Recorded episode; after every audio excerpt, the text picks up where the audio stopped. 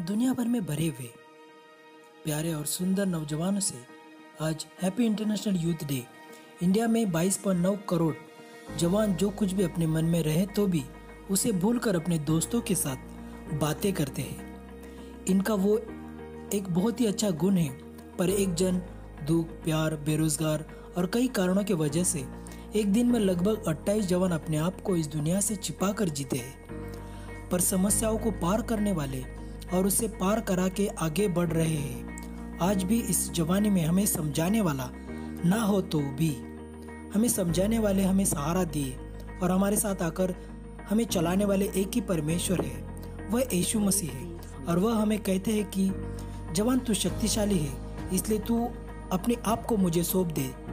तो तेरे सब रुकावट से तू आगे बढ़ सकता है। मेरे प्यारे बच्चे